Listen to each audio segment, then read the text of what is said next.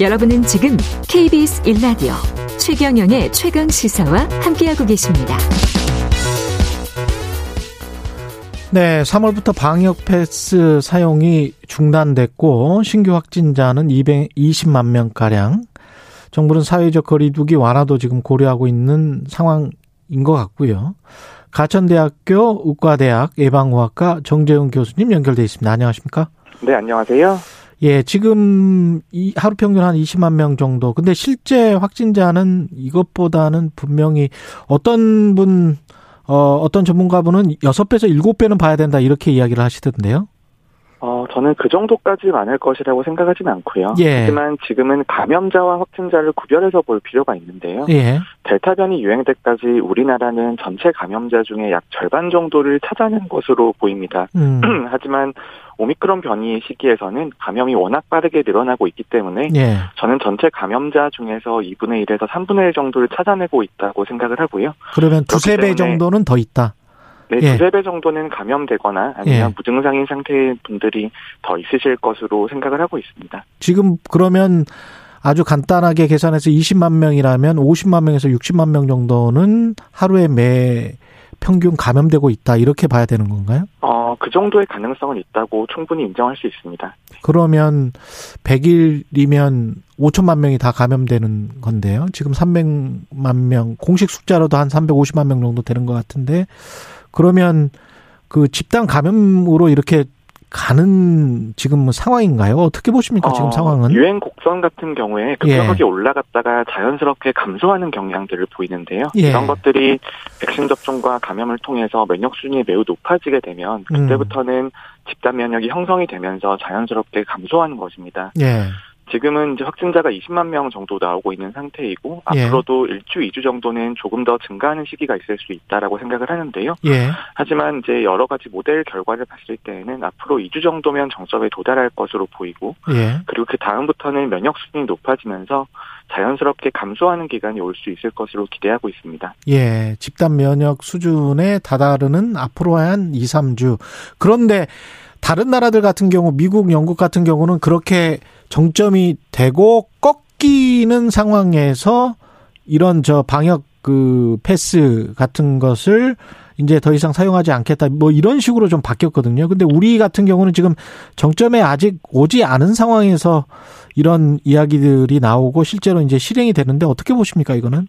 어, 저는 그 부분에 대해서 예. 의학이나 방역의 관점에서는 조금 위험 부담을 감수한 결정이라고 생각을 합니다. 예. 말씀하신 것처럼 유행 정점이 지나는 순간 그리고 유행 정점이 지나면서 중환자가 증가할 때까지는 또 2주 정도의 시차가 있거든요. 아, 그래서 그래서 그 시기 동안 의료 체계가 감당 가능한지 확인하는 과정이 가장 안전한 방식이라고 생각을 하고요. 예. 지금은 뭐 1주에서 2주, 길게 보면 3주 정도 방역 완화가 좀 빠르게 이루어지고 있는데 음, 이런 것들은 방역상의 위험 부담 을 어느 정도는 감수하면서 음. 사회 경제적인 이득을 취하는 그런 전략이라고 볼 수 있습니다. 정부는 그렇게 하는 게 이제 사회 경제적인 이득 때문에 사회 경제적 손해가 너무 크기 때문에 더 이상 버티기가 힘들다 이렇게 판단을 하는 건 것이겠죠. 어, 그런 판단도 있을 겁니다만 예. 저는 그래도 지난 2년 이상 국민들께서 방역에 적극적으로 잘 참여를 해주셨기 때문에 음, 국민들께서 방역에 참여하시려는 의지가 충분히 있다라고 생각이 들거든요. 예. 그래서 조금 더 안전한 방식이 있을 수 있었다라는 점을 말씀드리고 싶은 겁니다. 예. 그러면 사실상 개인의 자율로 점점 영역이 그렇게 가고 있는 건데요. 국가가 개입을 해가지고 이제 방역 패스 규제를 하고 어떻게 보십니까? 의료나 병상이 이게 감당이 가능할까요? 앞으로 한 한 달 동안 지금 말씀하시는 거 어, 들어보니까 이런 이런 방역 완화가 가능한 근거는 있습니다. 예. 우리나라가 백신 접종률이 매우 높은 상태이고 예. 이 오미크론 변이가 백신 접종을 완료하신 분들에게는 매우 중증화율이 떨어져 있는 상태이기 때문에 음. 의료 체계가 어느 정도 감당 가능할 것이라는 생각은 있습니다만 예. 중요한 것은 예측 결과에서도 중환자가 현재 중수본이 발표하기로는 약 2,500 정도, 2,500 병상 정도의 중환자 병상이 있는 것으로 발표를 하고 있는데요. 예.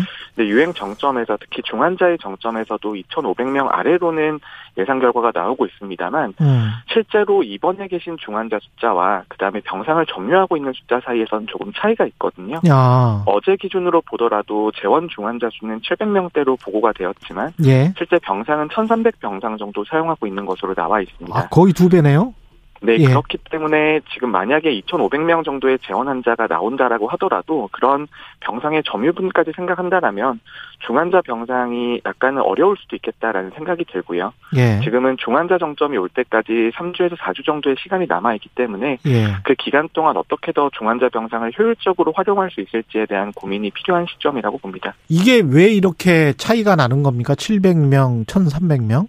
어, 재원 중환자 수로 발표하는 경우에는 예. 코로나로 중환자실에서 인공호흡기 치료가 필요하신 분들에 대한 집계가 이루어지는 것이고요. 예. 이제 점유 병상 같은 경우에는 코로나19가 아니더라도 중환자실 치료가 필요하신 분들, 그 다음에 인공호흡기를 아. 사용하지 않지만 곧 사용할 가능성이 있는 분들, 그런 분들까지 포함이 되는 통계이기 때문에 예. 이런 차이가 발생합니다.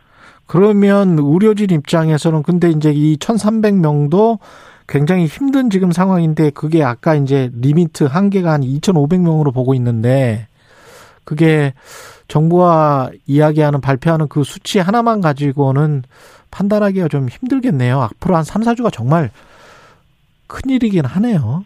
어, 네. 중환자의 예. 관점에서는 조금 어려운 시기가 올 수 있다라고 보고요. 네. 델타 변이 때의 경험을 보면 병상 점유율이 80%가 넘어가는 순간부터는 지역 간의 병상 불균형도 발생을 하고요. 지역 간에. 그리고 예. 그리고 병상 사이의 이동도 조금 어려워져서 병상 운영에 있어서 큰 애로사항들이 많습니다. 그렇기 예. 때문에 중환자 병상의 관점에서는 조금 더 신중하게 지켜봐야 될 필요가 있는 것이죠. 사망자 수는 어떻습니까? 사망자 숫자는 어떻게 예상을 하세요? 지금 100명이 넘은 날이 꽤 있었는데. 어, 사망자 숫자는 저희가 예상하기로도 당분간은 계속해서 지금 정도의 수준이 유지가 될 것으로 보이고요. 예. 그리고 중환자의 정점에 도달하고 나서도 사망자의 정점은 조금 더 늦게 오는 측면들도 있습니다. 그렇다면 4월 초 정도까지는 지금보다 더 높은 수준의 사망자가 발생할 것으로 보이고 있습니다. 그 아이들 같은 경우에 그 등교를 지금부터 하- 하게 되지 않겠습니까? 3월이면? 그러면 청소년 확진자도 늘 텐데 이거는 교육 현장 방역은 어떻게 평가를 하십니까?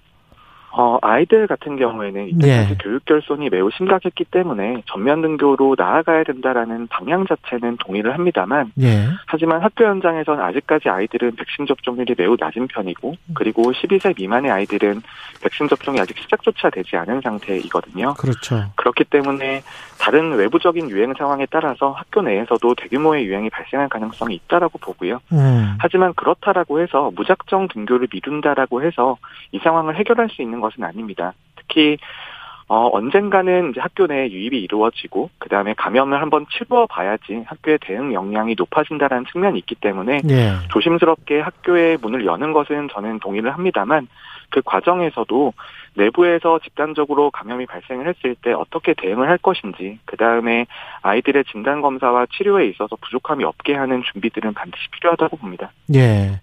학생들 특히 18세, 20세 미만의 그 아이들 같은 경우는 치명률이 굉장히 낮죠. 지금 오미크론도 그런 것이죠.